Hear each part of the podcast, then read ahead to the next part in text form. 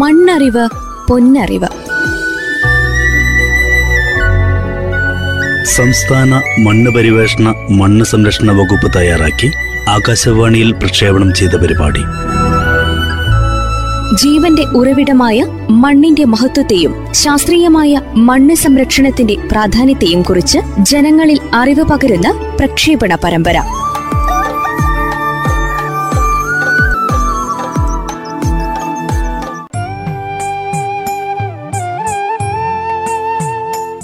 മണ്ണറിവ് പൊന്നറിവ്.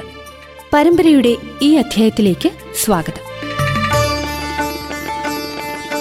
കാലാവസ്ഥാ വ്യതിയാനവും അതുയർത്തുന്ന പ്രത്യാഘാതങ്ങളും തുടർക്കഥയാകുന്ന വർത്തമാനകാല ജീവിത സാഹചര്യങ്ങളിൽ ഇത്തരം പ്രതിസന്ധികളെ അതിജീവിച്ച് മണ്ണും ജലവും സംരക്ഷിക്കുന്നതിനും അതിലൂടെ കൃഷി പുനരുജ്ജീവിപ്പിക്കുന്നതിനുമായി സംസ്ഥാന മണ്ണ് സംരക്ഷണ മണ്ണ് പര്യവേക്ഷണ വകുപ്പ് നടത്തുന്ന കർമ്മ പദ്ധതികളെ നാം അടുത്തറിയുക തന്നെ വേണം. ഇവിടെ ഇതാ വയനാട് ജില്ലയുടെ വിശേഷങ്ങൾ പങ്കുവയ്ക്കുന്നു. ജില്ലാ മണ്ണ് പര്യവേക്ഷണ വിഭാഗം assistant director Shrimati Deepa C B. Wayanad ജില്ലയെ സംബന്ധിച്ച് രണ്ടായിരത്തിന് ശേഷം കാലാവസ്ഥാ വ്യതിയാനം വളരെയധികം രൂക്ഷമായി ബാധിക്കുന്ന ഒരു ജില്ലയാണ്. അതിൽ ഏറ്റവും കൂടുതൽ കാലാവസ്ഥ അതായത് മഴക്കുറവും താപനില ഉയർന്നതും മൂലം ഏറ്റവും കൂടുതൽ ബുദ്ധിമുട്ട് അനുഭവിക്കുന്ന പഞ്ചായത്തുകളാണ് പുൽപ്പള്ളി മുള്ളംകൊല്ലി. കബനി നദിയുടെ തീരത്തോട് അടുത്ത് ചേർന്ന് കിടക്കുന്ന ഈ പഞ്ചായത്തുകളിൽ വയനാട് ജില്ലയുടെ ബാക്കി പ്രദേശങ്ങൾ അപേക്ഷിച്ച് വളരെയധികം പ്രത്യേകത കാണുന്നുണ്ട് ഒരു പക്ഷേ ഇത് ആദ്യം ആരും ശ്രദ്ധിച്ചിരുന്നില്ല. കാരണം വയനാടിന് സ്വതസിദ്ധമായ വനപ്രദേശവും കാലാവസ്ഥയും ജൈവ വൈവിധ്യവും മൂലം രണ്ടായിരത്തി മൂന്ന് കാലഘട്ടങ്ങളിൽ വരെ വലിയ പ്രശ്നങ്ങളൊന്നും ഇല്ലാതെ പോയിരുന്ന ഏരിയയാണ്. പക്ഷെ അതിനുശേഷം കാലാവസ്ഥയ്ക്കുണ്ടായ ഗണ്യമായ മാറ്റവും കൂടെ കൃഷിരീതികൾക്ക് വന്ന മാറ്റവും കൂടെ ഈ വരൾച്ച വളരെയധികം രൂക്ഷമാക്കാൻ കാരണമായി കാണുന്നുണ്ട്. രണ്ടായിരത്തി മൂന്ന് നാല് കാലഘട്ടത്തിൽ വന്ന അതിവരൾച്ച ആ സമയത്താണ് കൃഷി വകുപ്പും കാർഷിക മേഖലയിൽ ജോലിയെടുക്കുന്ന മറ്റു വകുപ്പുകളും ഈ ഏരിയയിൽ ശ്രദ്ധ ചെലുത്താൻ തുടങ്ങിയത്. കാരണം അന്ന് ഒരിക്കലും കാണാത്ത വിധത്തിൽ കാപ്പി കുരുമുളക് റബ്ബർ എല്ലാം ഉണങ്ങുന്ന ഒരു സ്ഥിതി നമുക്കന്ന് കാണാൻ കഴിഞ്ഞു. അതിനുശേഷം മഴ സാധാരണ രീതിയിൽ പലപ്പോഴും ആവുകയും ഈ ഒരു പ്രതിഭാസം കാണാണ്ടാവുകയും ചെയ്തു. പിന്നീട് രണ്ടായിരത്തി പതിനാലിന് ശേഷം എല്ലാ വർഷവും ഈ ഒരു പ്രതിഭാസം വീണ്ടും വീണ്ടും കാണാൻ തുടങ്ങിയപ്പോഴാണ് പലരും ഇതിനെക്കുറിച്ച് പഠിക്കാൻ തുടങ്ങിയത്. രണ്ടായിരത്തി പതിനഞ്ചിലാണ് മണ്ണ് പരിവേഷണ വകുപ്പിന്റെ ഒരു സർവേ മണ്ണിനെ സംബന്ധിച്ച് ഇവിടെ നടത്തുന്നത്. അപ്പോൾ കാണാൻ കഴിഞ്ഞ കാര്യം കബനി തീരത്ത് തൊട്ടപ്പുറത്ത് വന്ന കർണാടകത്തിലെ അതേ മണ്ണാണ് നമ്മൾക്ക് കറുത്ത നിറത്തിലുള്ള മണ്ണ്. ഒറ്റ നോട്ടത്തിൽ കണ്ടാൽ നമ്മൾ വേനൽക്കാലത്ത് അവിടെ ചെന്നാൽ മണ്ണ് വിണ്ട് കീറി. അതായത് നമ്മൾ പാലക്കാട് ഭാഗത്തൊക്കെ കാണുന്ന കറുപ്പ് പഴുത്തി മണ്ണിനോട് സാമ്യമായ മണ്ണ് പോലെ തോന്നും. പക്ഷെ അതിന്റെ പി എച്ച് നോക്കിയാൽ നമുക്ക് ആറ് പോയിന്റ് അഞ്ച് ഏഴ് പോയിന്റ് മൂന്ന് ആ ഒരു ഇതിലാണ് അപ്പൊ നമുക്ക് അതുമായിട്ട് താരതമ്യപ്പെടുത്താൻ പറ്റില്ല. ഇത് പ്രത്യേകത നിറഞ്ഞ ഒരു മണ്ണാണ് എന്ന് കാണുകയും അതിന് കൂടുതൽ പഠനങ്ങൾ വേണ്ടി വരും എന്ന് മനസ്സിലാക്കി അതിന് ഒരു പദ്ധതി രൂപീകരിക്കാനാണ് പിന്നീട് വകുപ്പ് ശ്രമിച്ചത്. അതിന്റെ ഭാഗമായിട്ടാണ് മണ്ണ് സംരക്ഷണ വകുപ്പിന്റെ വരൾച്ച ലഘൂകരണ പദ്ധതിയുമായിട്ട് മുന്നോട്ട് പോകുന്നത്. പഞ്ചായത്തുകളും ജില്ലാ പഞ്ചായത്തും ഒക്കെ ഏകോപിപ്പിച്ച് നടത്തുന്ന ഒരു പ്രവൃത്തിയാണ്. അതൊരു ഭാഗത്ത്. പക്ഷെ അതിന്റെ മണ്ണിനെ കുറിച്ചിട്ടുള്ള പഠനം നമ്മൾ രണ്ടായിരത്തി പതിനഞ്ച് ശേഷം തുടങ്ങുന്നു. അപ്പൊ മനസ്സിലാക്കാൻ കഴിഞ്ഞത് മഴ വരുമ്പോൾ മണ്ണ് ഈർപ്പം കൂടുതൽ വലിച്ചിട്ട് അവിടെ നമുക്ക് ചെളി പോലെ ആവുകയും തിരിച്ച് ഈർപ്പം മാറുമ്പോഴേക്കും മണ്ണ് വിണ്ട് കീറി അതിനെ വേറൊരു രീതിയിലേക്ക് മാറുകയും ചെയ്യുന്ന ഒരു പ്രവണത കാണുന്നുണ്ട്. ആദ്യം അത് വയലിലാണ് കണ്ടിരുന്നെങ്കിൽ അത് പിന്നീട് പിന്നീട് കയറി കരപ്രദേശങ്ങളിലേക്ക് ഈ പ്രതിഭാസം കാണുന്നു. അപ്പോഴേക്കും പറ്റുന്ന എന്താണെന്ന് വെച്ചാൽ നമ്മളുടെ ഒരു കൃഷി രീതി അനുസരിച്ചിട്ട് നമ്മൾ കരപ്രദേശത്ത് കാപ്പി കുരുമുളക് അതുപോലുള്ള നാണ്യവിളകളും താഴത്തേക്ക് വരുമ്പോഴേക്കും നമ്മൾ കവുങ്ങിലേക്ക് പോകുന്നു. പിന്നെ വയലിൽ വരുമ്പം നെൽകൃഷിയുണ്ട് പച്ചക്കറിയുണ്ട്. അങ്ങനെ ഒരു രീതിയാണ് പണ്ടുള്ളവർ അനുവർത്തിച്ചു പോകുന്നത്. പക്ഷേ ഈ കാലാവസ്ഥാ വ്യതിയാനം വിളകൾ കൃഷി ചെയ്യാനുള്ള ബുദ്ധിമുട്ട് പിന്നെ വില തകർച്ച എല്ലാം വന്നപ്പോൾ ആളുകൾ സ്വാഭാവികമായി എല്ലാ കൃഷിക്കാരും ചെയ്യുന്ന പോലെ വിളകൾ മാറ്റാൻ തുടങ്ങി. റബ്ബർ വന്നു. പക്ഷെ റബ്ബറിനൊക്കെ ഒരുപാട് ബുദ്ധിമുട്ട് അനുഭവിക്കുന്ന രീതിയാണ്. കാരണം ഈ മണ്ണിന്റെ ഈ വെണ്ട് കീറലും ഓൾട്ടർനേറ്റ് വെറ്റിങ്ങും ഡ്രൈയിങ് പറയും. ആ ഒരു പ്രതിഭാസം ഉള്ളത് കൊണ്ട് നമുക്ക് ദീർഘകാല വിളകൾക്ക് വളരെയധികം ബുദ്ധിമുട്ട് അനുഭവിക്കുന്നു. ഈ ഒരു സ്ഥിതിയിൽ നമ്മൾ അവിടെ മണ്ണ് ആഴത്തിൽ പഠിച്ചപ്പോൾ മനസ്സിലാക്കിയത് നമ്മൾ സാധാരണ ഒരു മുപ്പത് മുതൽ അറുപത് സെന്റിമീറ്റർ ഇടയിലുള്ള ഒരു ഭാഗമേ നമ്മൾ ഇപ്പൊ നമ്മുടെ കൃഷി ചെയ്യുന്ന വിളകൾക്ക് വെള്ളവും വളവും ഒക്കെ വലിച്ചെടുക്കാൻ പറ്റുന്ന ഒരു ഏരിയ ആയിട്ട് പറയുന്നത്. ആ ഒരു പ്രദേശത്തുള്ള പ്രശ്നം തന്നെയാണ് ഇവിടെ കാണുന്ന വരൾച്ചയ്ക്കും കാർഷിക വിളകൾക്കും അനുഭവപ്പെടുന്ന ബുദ്ധിമുട്ടെന്ന് മനസ്സിലാക്കാം. കാരണം മണ്ണിന്റെ പരിച്ഛേദം പഠിക്കുമ്പം ഒരു നാൽപ്പത് സെന്റിമീറ്റർ മുതൽ ഒരു മീറ്റർ വരെയുള്ള ഒരു വ്യാപ്തം എടുത്തു നോക്കുവാണെങ്കിൽ അവിടെ നമ്മൾ കുറച്ച് കഴിയുമ്പോഴത്തേക്കും ഒരു കട്ടിയുള്ള ഒരു പ്രതലം അവിടെ രൂപപ്പെട്ട് വരുന്നത് കാണാം. ഇതിന്റെ മുകളിലാണ് നമ്മൾ നല്ല മനസ്സുള്ളത് അപ്പോൾ ഒരു സമയം കഴിയുമ്പോഴേക്കും ആ ഒരു ഭാഗത്ത് വെള്ളം മുഴുവൻ വറ്റിപ്പോവുകയും പിന്നീട് നമ്മൾ വെള്ളം കൊടുത്തിട്ടില്ലെങ്കിൽ അതിന് മുകളിൽ വളരുന്ന എല്ലാ ചെടികൾ എന്തായാലും അതിന് വെള്ളം കിട്ടാതെ വരികയും പിന്നീട് ഉണങ്ങി പോകുന്ന അവസ്ഥയും വരും. അപ്പൊ നമ്മൾ ശരിക്കും ഈ ഒരു ഭാഗത്ത് നമ്മൾ എന്ത് എന്ത് പദ്ധതി നടപ്പിലാക്കുന്നതിന് മുമ്പേ നമ്മൾ ആ ഭാഗത്തിനെ കുറിച്ച് പഠിക്കണം.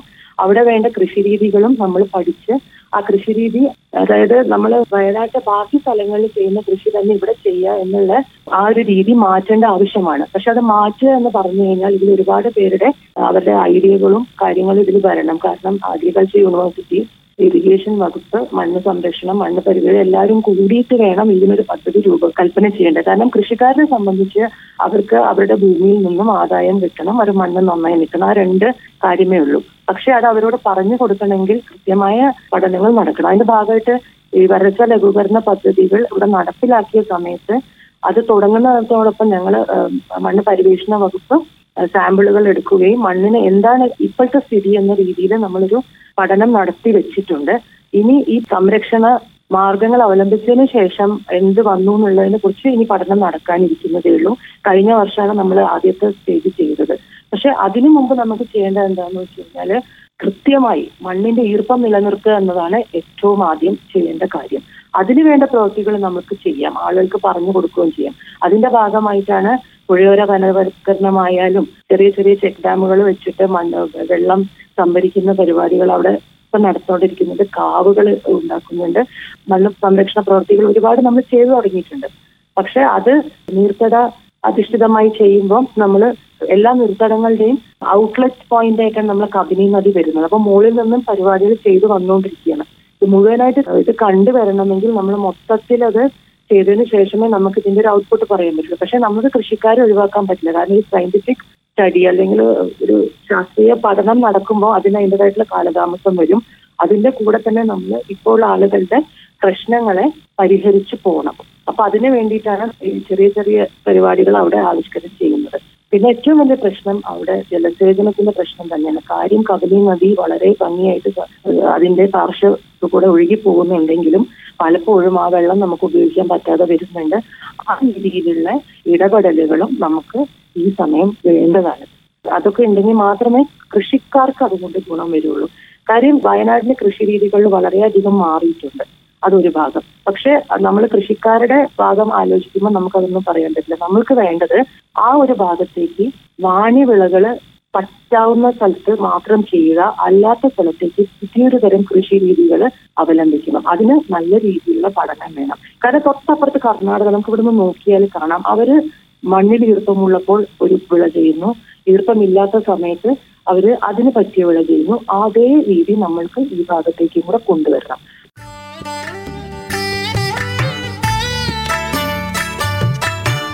വയനാട് ജില്ലയിൽ നടപ്പിലാക്കി വരുന്ന സമഗ്ര വരൾച്ച ലഘൂകരണ പദ്ധതി. ജില്ലാ മണ്ണ് പര്യവേക്ഷണ വിഭാഗം assistant director Shrimati Deepa C B സംസാരിക്കുകയായിരുന്നു ഇതുവരെ. കഴിഞ്ഞ മുപ്പത്തിയഞ്ചു വർഷമായി ജൈവ കാർഷിക രംഗത്ത് സജീവ സാന്നിധ്യവും മഹാത്മാഗാന്ധി യൂണിവേഴ്സിറ്റിയിൽ ഓർഗാനിക് ഫാമിംഗ് ഫാക്കൽറ്റിയുമായ ആലപ്പുഴ മുഹമ്മ സ്വദേശി ശ്രീ കെ വി ദയാൽ മണ്ണിന്റെയും മണ്ണ് സംരക്ഷണത്തിന്റെയും പ്രാധാന്യത്തെക്കുറിച്ച് നമ്മോട് സംസാരിക്കുന്നു. മണ്ണിന്റെ പ്രാധാന്യം മറന്നു പോയിരിക്കുന്നു നമ്മൾ. മണ്ണാണ് പ്രധാനം. വിത്ത് സെക്കൻഡറി ആണ് നമ്മൾ കൃഷിയിൽ നമുക്കൊരു പഴഞ്ചൊല്ലുള്ളത് വിത്ത് ഗുണം പത്ത് ഗുണം എന്ന് തന്നെയാണ്. വിത്ത് ഗുണം പത്ത് ഗുണം തന്നെയാണ്.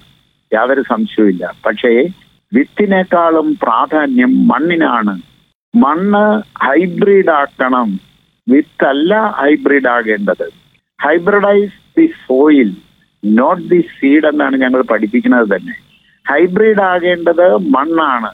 ഒരു ഹൈബ്രിഡ് വിത്ത് കൊണ്ടുപോയി നല്ല ഒരു ഗുണമില്ലാത്ത മണ്ണിലിട്ടാൽ ഒന്നും വിളവ് കിട്ടില്ല. അതുകൊണ്ട് ഫസ്റ്റ് പ്രിഫറൻസ് മണ്ണിന് കൊടുക്കണം. ഹൈബ്രിഡ് മണ്ണുണ്ടാക്കാൻ നമ്മൾ പഠിച്ചേ പറ്റും. ഇത് മണ്ണിനെ കണ്ണിലെ കൃഷ്ണമണി പോലെ സംരക്ഷിക്കണം. ഈ മേൽമണ്ണ് മുഴുവൻ മഴ പെയ്ത് ഒഴുകി കടലിൽ പോയിരിക്കുന്നു.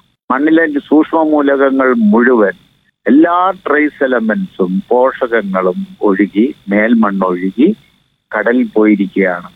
മണ്ണ് ശോഷിച്ചു പോയിരിക്കുന്നു. ഈ മണ്ണിൽ ശോഷിച്ചു പോയിരിക്കുന്ന ഈ മണ്ണിൽ ഹൈബ്രിഡ് വിത്തിട്ടത് കൊണ്ടോ രാസവള കീടനാശിനി പ്രയോഗം നടത്തിയത് കൊണ്ടോ പ്രശ്നങ്ങൾ പരിഹരിക്കപ്പെടില്ല. മണ്ണ് നന്നാക്കുക. തന്നി മണ്ണ് ഒരു കാട്ടിലെ മണ്ണ് പോലെ നമ്മുടെ മണ്ണ് സംരക്ഷിച്ചേ മതിയാകൂ. ഇതിനെന്താ വഴി എന്നുള്ളതാണ്. ഇതിന് ഞാൻ എന്റെ വീട്ടിൽ പരീക്ഷിച്ച് വിജയിച്ച കാര്യം എന്താണെന്ന് വെച്ചാൽ മണ്ണ് തുറന്നു കിടക്കരുത്. ഒരിടത്തും തുറന്നു കിടക്കരുത്. ചപ്പ് ചവറുകൾ കരിയിലകൾ കടലാസ് കഷ്ണങ്ങൾ എന്തും മണ്ണിലിട്ടാൽ മണ്ണിൽ പൊടിഞ്ഞു ചേരുന്നത് എന്തും പ്ലാസ്റ്റിക്കും കുപ്പിച്ചില്ലും ഒഴിച്ച് മണ്ണിലിട്ടാൽ മണ്ണിൽ പൊടിഞ്ഞു ചേരുന്ന സർവതിനെയും മണ്ണിനു മീതെ പുതയായിടുക. എങ്ങനെ സൂര്യപ്രകാശം മണ്ണിലേക്ക് നേരിട്ട് പതിക്കരുത്. ഒരു പുതപ്പുണ്ടാവണം. മഴത്തുള്ളി മണ്ണിലേക്ക് നേരിട്ട് പതിക്കരുത്. കാറ്റ് മണ്ണിലേക്ക് നേരിട്ട് അടിക്കരുത്. എന്ന് പറഞ്ഞാൽ മണ്ണ് ജല സംരക്ഷണം എന്ന് പറയുന്നത് മഴത്തുള്ളി മണ്ണിലേക്ക് നേരിട്ട് പതിക്കാത്ത വിധം മണ്ണിനെ ജൈവ അവശിഷ്ടങ്ങൾ കൊണ്ട് പുതപ്പിക്കുക. സൂര്യപ്രകാശം മണ്ണിലേക്ക് നേരിട്ട് അടിക്കാത്ത വിധം സസ്യജാലങ്ങൾ കൊണ്ട് ഒരു കുട തീർക്കുക. സൂര്യപ്രകാശം ഒരു രശ്മി പോലും പാഴാകരുത്. ഏതെങ്കിലും ഒരു പച്ചപ്പിലേ പതിക്കാവും. അങ്ങനെയാണെങ്കിൽ ആ സൂര്യപ്രകാശം ശേഖരിക്കപ്പെടും.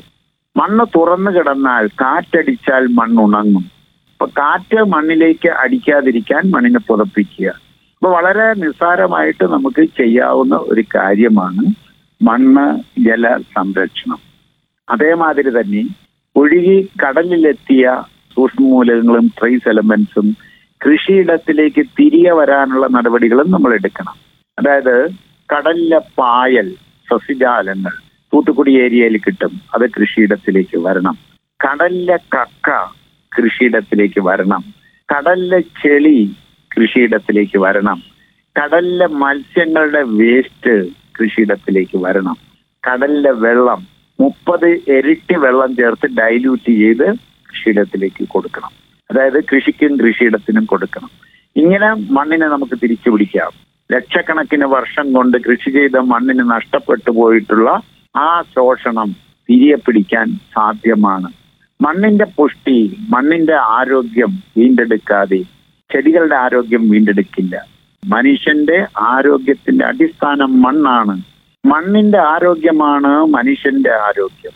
ആരോഗ്യമുള്ള മണ്ണ് അതിൽ ആരോഗ്യത്തോടെ വളരുന്ന സസ്യം അതിലെ പോഷക സമ്പുഷ്ടമായ ഭക്ഷണം അതിന് മാത്രമേ നമ്മളുടെ ആരോഗ്യം വീണ്ടെടുക്കാനാവൂ.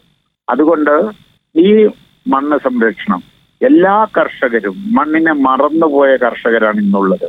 മണ്ണിനെ മനസ്സിലാക്കി മണ്ണിന് ചെടികൾക്ക് വേണ്ട മണ്ണ് എന്താണെന്ന് മനസ്സിലാക്കി ഹൈബ്രിഡ് മണ്ണ് നമുക്ക് ഉണ്ടാക്കിയെടുക്കേണ്ടതുണ്ട് സസ്യജാലങ്ങളുടെ അവശിഷ്ടങ്ങൾ വൈവിധ്യമാർന്ന സസ്യജാലങ്ങളുടെ അവശിഷ്ടം മണ്ണിലേക്കിട്ടാൽ മണ്ണ് ഹൈബ്രിഡ് ആകും അങ്ങനെയാണ് ജൈവകൃഷി പഠിപ്പിക്കുക. അങ്ങനെയാണ് മണ്ണിന്റെ പുഷ്ടി കൂട്ടി മണ്ണിൽ നിന്നും വിളവ് കൂടുതൽ കൂടുതൽ ഒരു രാസവളത്തെ വെല്ലുന്ന വിളവ് ഉണ്ടാക്കിയെടുക്കാനായിട്ട് മണ്ണിനെയാണ് കേന്ദ്രീകരിക്കുക. നാളിതുവരെ കൃഷിയിലെ പ്രശ്നങ്ങൾ പരിഹരിക്കാനായി വിത്തിലായിരുന്നു ഇടപെട്ടിരുന്നത്. വിത്തിൽ ഇടപെടാനുണ്ടായ കാരണം വിത്ത് ഗുണം പത്ത് ഗുണം എന്ന ആ ഒരു പഴഞ്ചൊല്ല് നമ്മുടെ തലയിലിരിക്കുന്നത് കൊണ്ടാണ്. എന്നാൽ മണ്ണ് മണ്ണാണ് പ്രധാനം. ഹൈബ്രിഡ് മണ്ണുണ്ടാക്കുക ഉണ്ടായ മണ്ണിനെ ശോഷിക്കാതിരിക്കാൻ കണ്ണിലെ കൃഷ്ണമണി പോലെ സംരക്ഷിക്കുക. ഈ ഭൂമിയിൽ ഒരു കുഞ്ഞും പട്ടിണി കിടക്കേണ്ടി വരില്ല. മണ്ണ് സംരക്ഷണം അതിനാണ് പ്രാധാന്യം കൊടുക്കേണ്ടത്. മണ്ണിന്റെയും മണ്ണ് സംരക്ഷണത്തിന്റെയും പ്രാധാന്യത്തെക്കുറിച്ച് ഇതുവരെ നമ്മോട് സംസാരിച്ചത് ശ്രീ കെ വി ദയാൽ. മണ്ണറിവ് പൊന്നറിവ്. പരമ്പരയുടെ ഈ അധ്യായം സമാപിക്കുന്നു.